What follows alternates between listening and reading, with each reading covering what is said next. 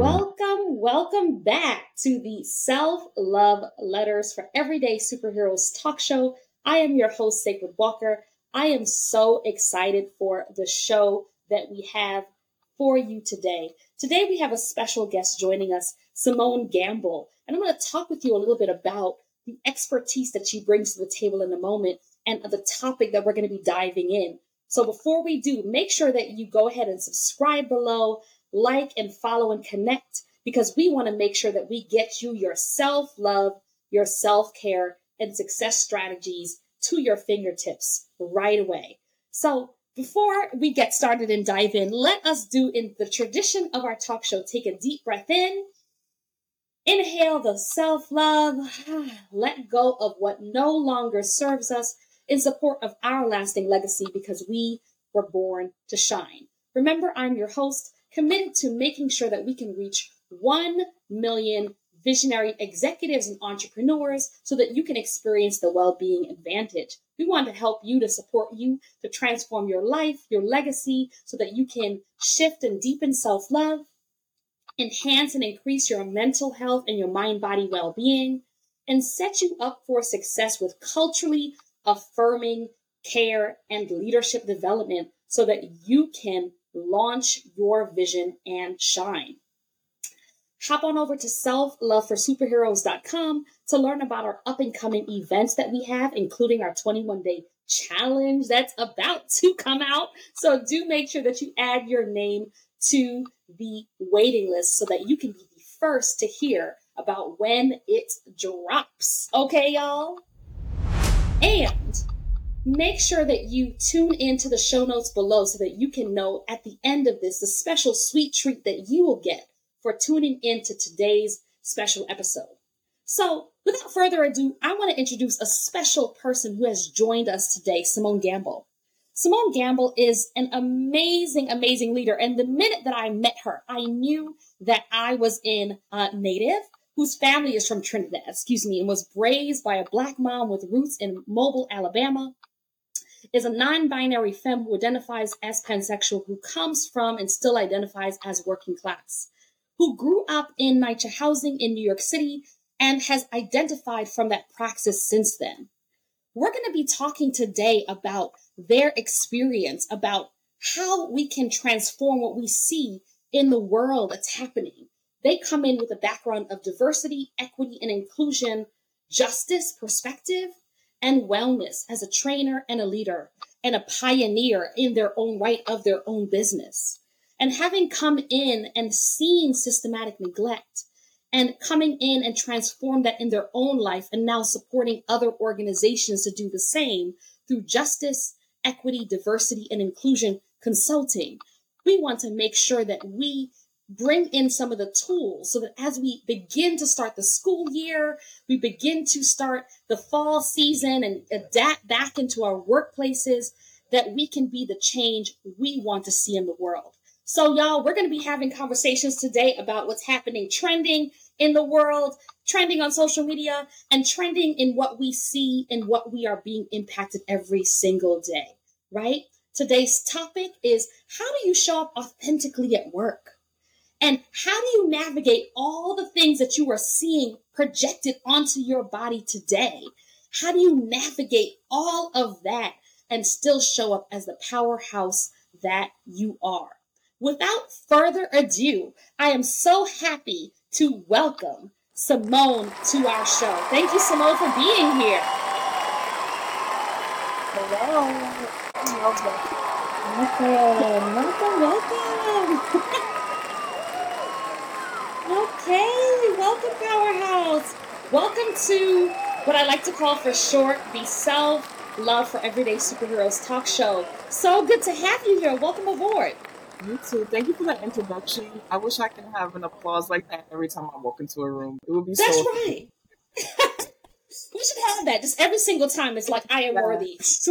like the Beyonce episode, Beyonce, um, you know, um, what is that music video when she's dressed in the yellow dress and the doors Yep. open and there's a flood of of Oshun water? Absolutely. Absolutely. So, everyone who is tuning in right now, just imagine that you are being doused by the very applause that just came with that Queen Bey uh, experience. So, you know, just kind of landing in Simone for a moment, right? As we kind of settle into the topic of today, which is a big one. We're going to start off with just focusing in on like how people show up authentically and what are some of the things that we're seeing in social media that have made it hard for people to show up in culturally affirming ways based on your expertise and, and mine. So before we jump in, we want to know where you're coming from because we don't know you come, your family come from Caribbean and the South. Okay, so we got that part. But I would love to know a love song, a self love song, a resilient song, an overcome, right? Lay my lay my burden song that really mm. describes what you had to overcome to be the everyday superhero you are today. Absolutely. I love this question. I think I would choose. Funny enough, you mentioned Beyonce. I would choose Beyonce's "My Power." Mm-hmm. Um, I think I have a very interesting history in regards to resilience. A little background: I was actually adopted when I was very young, and so my biological family is from Trinidad, but the family that raised me is actually has roots in Mobile, Alabama. Um, and so I was raised Baptist. Um, I was raised in a very African American household, and so a lot of that that culture, those traditions are the things that helped to raise me. Um, and I think the biggest thing that helped me to be resilient was actually my mother, um, my foster mother, who took me in, who raised me, six of my brothers and two of my sisters, and helped us to realize that blood is thicker than water, that we are able to choose our family and figure out how do we maneuver through those spaces. And when she passed when I was 15, I had to really figure out what was my power. Who was I without this person? um, that helped to guide me and shape me into who I am. And so I think my resilience story is the place where I found my voice. Because a lot of times I allowed my mom to speak for me or I allowed her to guide my thoughts. And without her there, I had to really develop who was Simone without her favorite person. Um, what are the legacy pieces she left behind for me to recognize that my voice is powerful whether she is here or not? And how do I guide other young people or other people in general to find their voice and recognize that it's needed in the world. So that song brings up all of that for me because she talks about history, she talks about her roots, and I think that is what I connect to so much to in the song. Hmm. So repeat the song for us so that for the folks who are tuning in and looking it up as they speak. It's other guests in the song, but it's Beyonce My Power. Mm, Beyonce My Power. Mm-hmm. So for those who are nodding your heads right now, or know someone who might be nodding your heads and you want to tag them and comment right. on in, go ahead and do so. You can relate to this story. I can appreciate what you're saying, you know, and just I want to chime in and say that that's a part of my story as well as someone who comes from the Caribbean and who's lost her mom a couple of years ago. There can be such a shift, you know, in figuring out who am I? Where is my voice? And how do I connect to my legacy? Right? And the layers of legacy, right? And some of the things that we saw our own families, biological, chosen family, you know, had to overcome just to be here. Ooh. And so I appreciate kind of anchoring us. So we're going to take a moment now and just call in the ancestors who that. we've brought in. So if you have a moment and you have an ancestor you want to call in, go ahead and chime in, call them in. I'm just going to take a moment of silence to honor the mothers in this space. It's 30 seconds. Shay, Ashe, Ashe. Thank you. So thank you for calling in that power, that ancestral power into the space and sharing your story. And so kind of in that vein, you know, it's interesting because you bring up, you know, the South and and and I, I couldn't help but speak into this because it's so much of what's happening. Um, so two things I listened to right before, literally before I interview, and I don't know if y'all have been tuning in. So one was a story of a woman who mm-hmm. had been, you know, disappeared 10 years ago. They didn't know what happened to her. And then mm-hmm. 10 years later, they found out that her husband had actually, or her boyfriend at the time had actually um, kidnapped her mm-hmm. and, and, and murdered her. And it was a whole thing, right? That, that came out. And, and so I think there's a lot of whispers about, you know, believe us because of, I guess, the person who had right. told that story and then they found out that it wasn't quite accurate. Um, and then the recent story about what happened in the South, where the security guard who was just kind of telling people to yes. dock the boat, right? And, and telling the white men to dock the boat and, and move the boat so that the boat, the, the yacht can dock. And how he ended up being uh, gang jumped. And one of my babas, um, our community out there, did a whole offering on that port oh, wow. just to honor the fact that, that there's some legacy there. And so I'm curious, just as someone who, you know, had family who came, you know, from the South and I know myself, I've lived in Charleston when we were just talking about when the Confederate flag was alive and well, right? Waving. You know, can you speak into what your thoughts are when you turn on social media and you see what's happening to. Black and Brown bodies today? Absolutely. Um, I think I love this question because I've, I think during COVID or shortly after, I think I disconnected in a way um, from social media and the news because this is my work. I talk about it every day. I'm also a community organizer. And so there was a point where I was like, I cannot watch the news. I cannot go into social media because my body physically could not take anymore, could not see anymore, could not feel anymore. And I found myself getting numb to what I was seeing. And so I was like, I need to disconnect because if I lose feeling, then I lose hope and then I lose the ability to fight. And so in some ways I could disconnect by like swiping and scrolling. In other ways, I can never disconnect because all of these things impact me. They impact my family. They impact my community. And so what's happening in the news today is new, but also not new. This country has a very long history and legacy of um, uh, putting violence towards, of neglecting, of disregarding the voices of people of color and many uh, many other marginalized communities. So what we're seeing now is just the country as it always has been. And now people are able to see it because of the power of social media, because of the power of communities organizing and making this way more visible. But many of us have been seeing this for years and years and years. And now others are finally putting on their glasses and seeing exactly what's happening in our country. And so, in a way, I do see things happening differently where people are thinking of what are new ways that we can respond because of how things work in this country systemically. So, that's been giving me a little bit of hope. But also, I'm very fearful of like, what is the backlash of people becoming more open and more woke to what's going on? And in particular, for example, you mentioned the Alabama brawl. And in some ways, it was it's very powerful because the, the, the boat that was supposed to dock was called the Harriet. How how mm. symbolic is that? Mm. The fact that it was called the Harriet, and it's like a reckoning that's happening. Like black people and people of color will fight back. But my instant question after was like, what are the repercussions after that? Who is going to be um, fairly prosecuted in the courts? Who is going to be blamed for this? Who is the narrative? Is uh, how is the narrative going to be sh- um, shaped and shifted to um, demonize people of color in that situation when it was someone just doing their job and community protecting this person. And so I think this is the lens that I'm always looking at. Um, but I'm seeing some spaces for hope, but also some fears that are resurfacing. Yeah, no, I appreciate you speaking into that. There's a very popularized, uh, sometimes very cliche saying, right, that until the hunter, right, Ooh. no longer has the pen, right, and the lion learns to write, it's always going to favor the the story's always going to favor the hunter.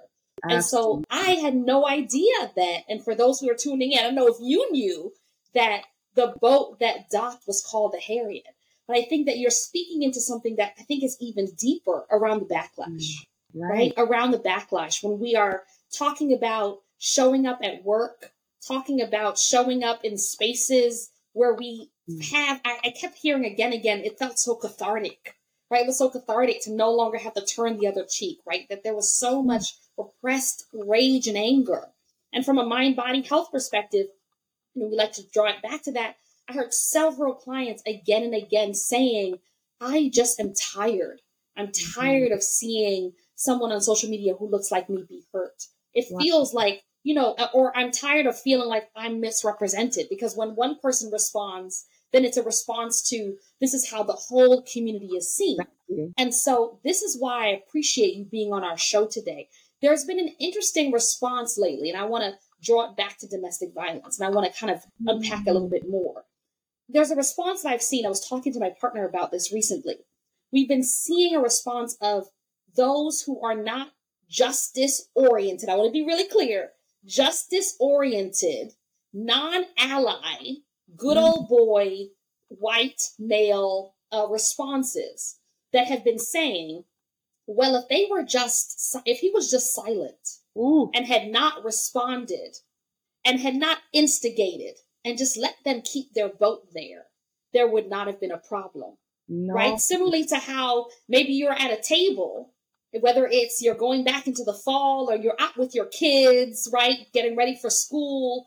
If, if you had just not responded mm. and not instigated, it would not have gone there. And so, how interesting is it that when the shoe is on the other foot, it would have been us being violent. But when the shoe is is here, it's instigation. And so there's there's a there's a missing piece of how come you didn't allow things as is? Wow. Right? And so I want us to really, you know, kind of unpack that a little bit more about some of the misconceptions around diversity. That diversity equals keeping the peace. Diversity equals keeping and reinforcing what existed because you came along and you done stirred up the boat. He done flung his hat up in the air. And that was the problem versus he should never have been attacked in the first place. Thank you. So let's talk about that because a lot of people feel like, here we go. You coming in with your diversity training. You coming in to talk to ruffle feathers. Let's just keep the mm-hmm. peace because otherwise you're going to make it worse. Can you speak into that misconception? Of course, absolutely. um, first of all, thank you for sharing that point. And I think that's why in our trainings, um, we focus a lot on talking about things like respectability politics and tone policing. And those concepts are basically a way that we keep Black folks in particular, but people of color in general, in line by saying, if you want these things, if you want justice, if you want freedom, if you want equity, if you want to be treated like a human, you have to ask nicely or speak nicely or speak in a peaceful behavior. But in that situation that you just mentioned, the situation would have been stopped if they would have listened to the person telling them to remove the boat. Where is the conversation around the only reason it escalated to that point is because they didn't respect the co he was actually a captain and not a security guard. He was co-captain of the boat. Um, they didn't respect this man's title. They didn't respect him um, racially, as you can tell, and then it escalated. But in so many of these conversations around violence, it's always blaming the victim, and that shows up, like you said, in domestic violence as well. If you wouldn't have spoke up to the person, then they wouldn't have hit you, which is very harmful because it's blaming the victim. And so we have to be mindful, people of color and white folks, um, how we talk about situations of violence in particular. Who are we putting the blame on? Who is the actual aggressor in this situation? And a lot of that is tied into white supremacy, where we will always say the person of color, and particularly black people, is the more violent, aggressive one. This man was just doing his job, asking to remove. And we did not talk about the behavior of the white folks who thought it was okay to beat this man in public for doing his job. And so I think we also have to analyze where do we police the tone, the behavior of our own people and how that leads to that violence being allowed. And that's not okay.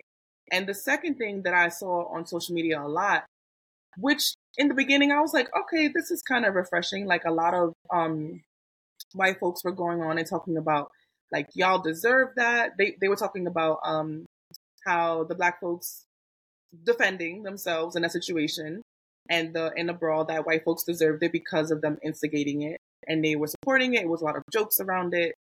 And they were like claiming like, well, that's not us. That's not me. That's our racist friends in the South. But there's a very thin line that I think people need to be mindful of. Even if you do not, um, if you do not speak overt racist language, even if you're not speaking, um, ill of people of color, you are still responsible for those people on the dock.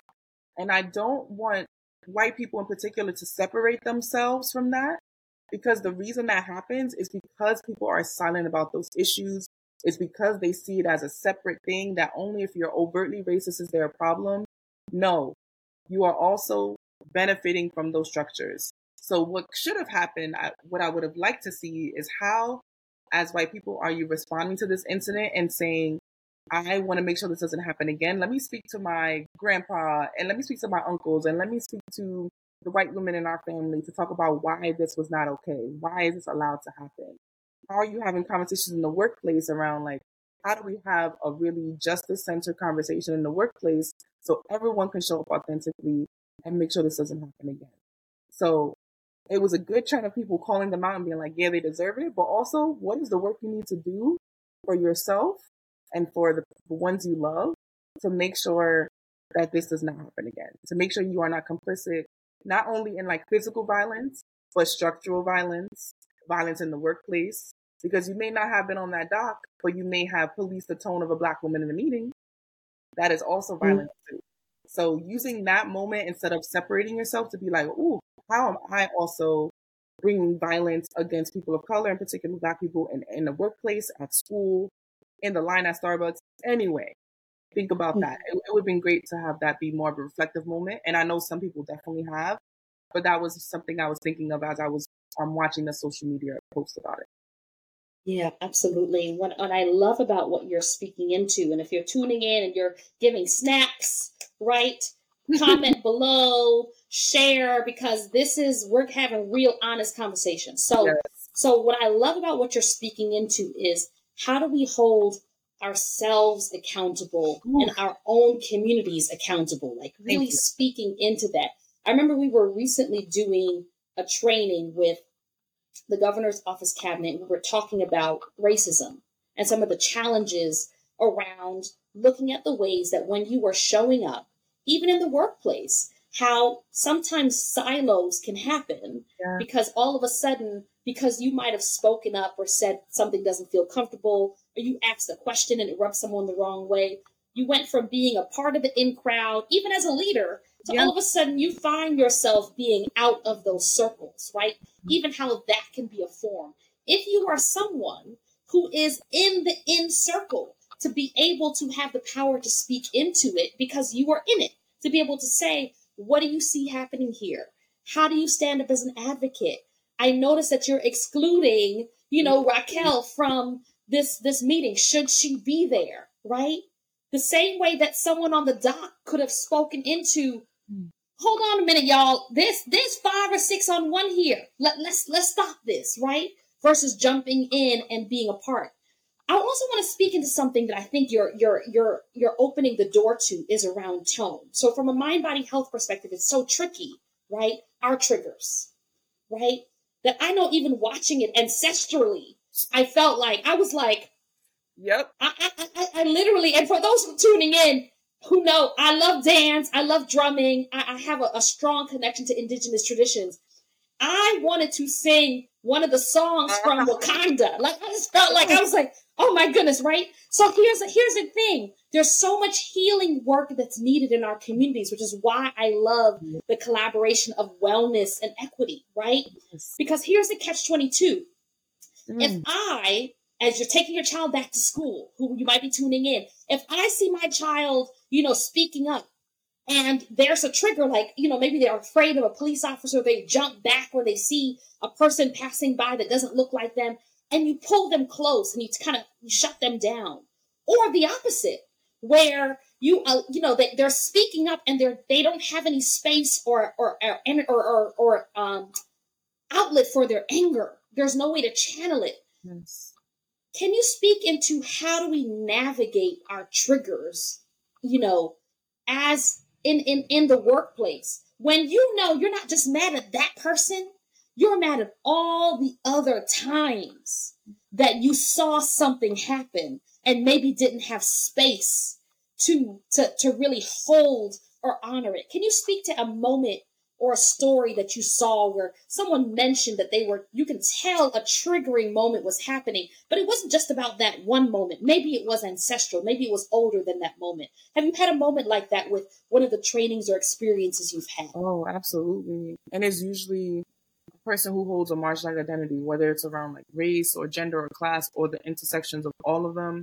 We definitely have those moments. And what I do to help let me see if I could, because I can't name specific, specific moments or names or people, but there's always a moment where I can tell there's one staff member who just needed this one space to share this moment that they this moment that they experienced. Usually a microaggression happened in the workplace and they finally because of the space that we created were able to share. And a lot of times folks get emotional. Um folks are in in good and bad ways. Emotional as in like mm-hmm. they have they're re-triggered and have to feel that moment again because there was no accountability after. Or they feel relieved to say like, I can finally say this in the space and be authentically me. And I have a facilitator who's in the room who can help buffer this conversation. Um, so yeah, we've definitely had a lot of moments and I can tell instantly um, from our trainings who has been dealing with a lot in the workplace, who has tried time and time again to show up authentically in the workplace and was not able to or face consequences for it, whether it was socially or um, systemically in the workplace. Um, but I have experienced that too. And a lot of times they come up to me after to just, to just say thank you. Like, thank you for that moment for me to share. And that's a lot of the reason why I do it. Because sometimes you won't see the impact of your work, but that one thank you from that one person who felt siloed or felt alone or felt separated or wanted to be authentic and this was the first time that they were able to do it that those are the moments that keep me going in this work because i know dei is not the solution to the system that we have but it's definitely one leg of the journey. And so moments like that help me to keep going. But I wanted to piggyback of what you said around healing.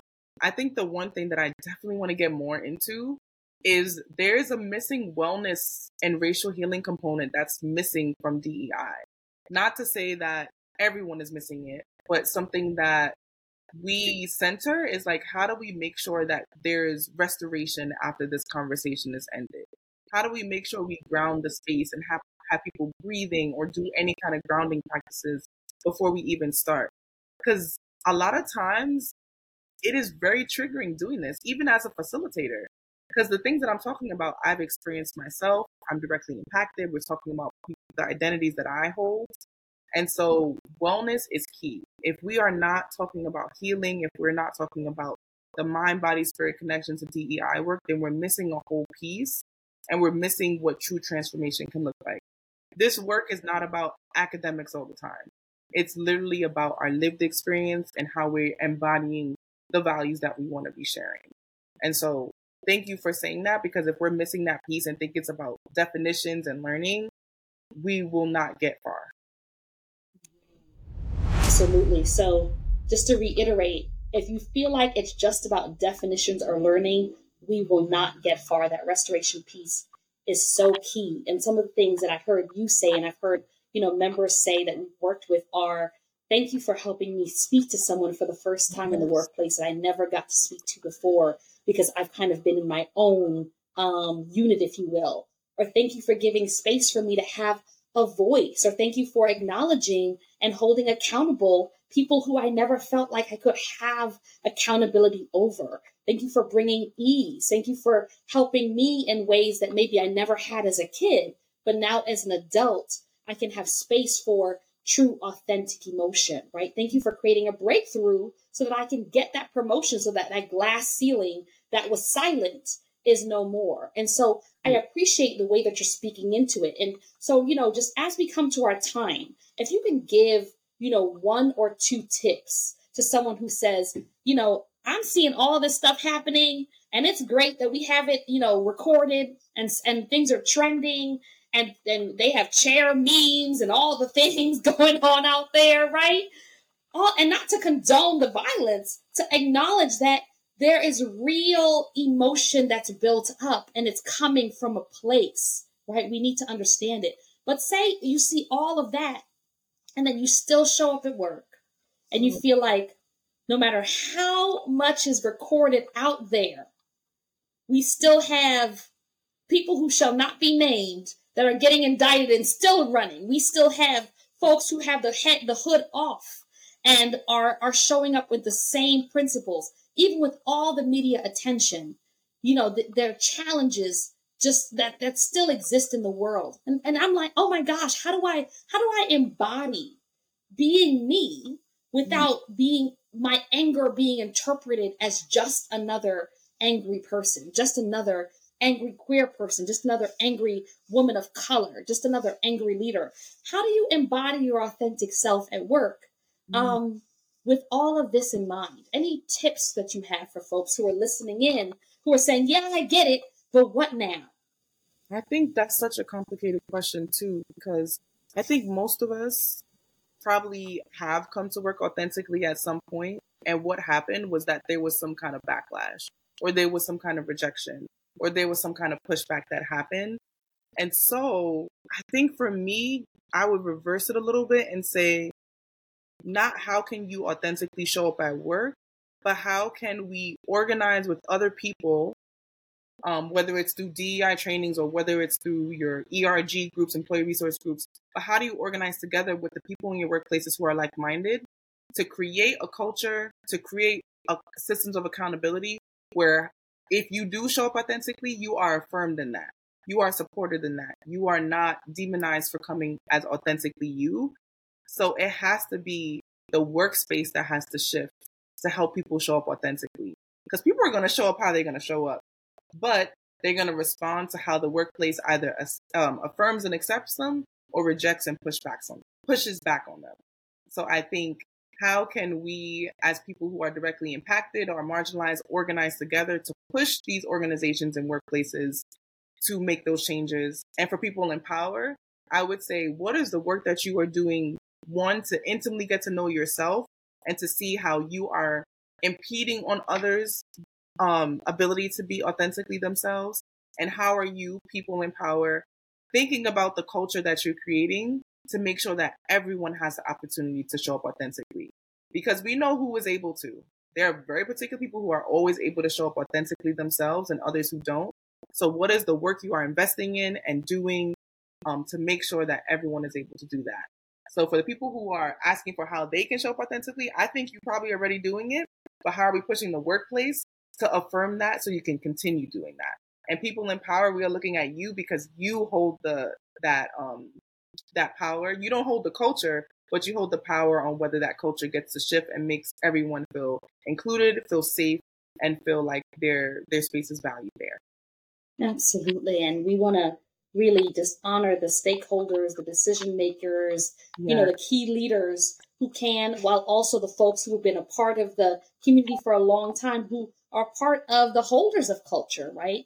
Yes. And so, you know, we recognize that leading today is not an easy job it's and you not. are holding so much on your plate and we recognize that there are personalities and challenges and cultural nuances and language and all of that comes but the gift is we say here on the show as an everyday superhero you do not have to do it alone right that there's there's a a misnomer of the wolf the lone wolf right you get thrown to the wolves, you come back with the pack, right? You can leave the pack, but still come back with the pack. So this is why resources, supports are out there, such as working with Simone Gamble's organization, because you want to make sure that you can connect so that you can hop on over to the 21 day challenge and feel like you're taking good care of your mental health. You're taking good care of your mind body health so that if you get triggered, you get to support the pioneer forward, right? So let's really tune in and just give a round of applause just for yourself right now for showing up for you. We're going to do one more. Okay? Just because you showed up for you today. Thank you. I enjoyed this conversation so much. You, you are so powerful. So I just send you all the love. Oh, thank you so much. And so are you. And I just, for those who are tuning in, I feel like if you can anchor into that, right, that you are powerful, right, that you are seen, and that you are here to stay, right? Because your legacy is much stronger than this moment, right? It didn't start with this moment and didn't end with this moment. So for a moment, I just want to land in where we started. We're just going to inhale some self love. Ah, and exhale and let go what no longer serves us in alignment with the building our legacy. Because when she remembered who she was, the game changed Thank you so much, everyone who tuned in today. And before we go, please do let us know, Simone, how we can connect with you because we want to make sure that we can bring what you have to be able to do some culture shifting and changing within our organizations. Absolutely. So my organization is called OARS, um, Organizer, Activist, Artist, Advocate Referral System and we refer organizers and activists to do justice center trainings. You can reach us at www.oars.com. which is o3asrs.com. You can email me at simone at ors.com. We're also on Instagram. My LinkedIn is Simone Gamble. You can find me there. I love adding new friends. And also, we are looking to work with schools. So, we created a justice journal and curriculum to talk to young people about the very topics that were mentioned here. So, looking for collaboration, for partnerships, for work. And I'm just so happy to have been a guest on the show. Thank you and great meeting you all. Absolutely. And you heard that as we kick off the school year, we want to set things aligned so that as we're processing things as everyday superheroes, we can help our young people do what maybe we may not have had the opportunity to do when we were younger. So do check out O A A A R S dot com and connecting with Simone Gamble. Hop on over to selfloveforsuperheroes.com, which you'll find below. And you can always go ahead and like, subscribe, and if you would like to be a sponsor of the show, please do email our executive assistant Rose at support at sacredwalker.net. Thank you so much, everyone, for joining. And remember, what's coming up in my head is you and U N I T Y for some reason. So if, you, if for some reason you hearing that, I want to we got to jam out a little bit in your head, right? Because no one can ever mislabel you but you. All right. So thank you, everyone, for joining, and have an amazing rest of your day.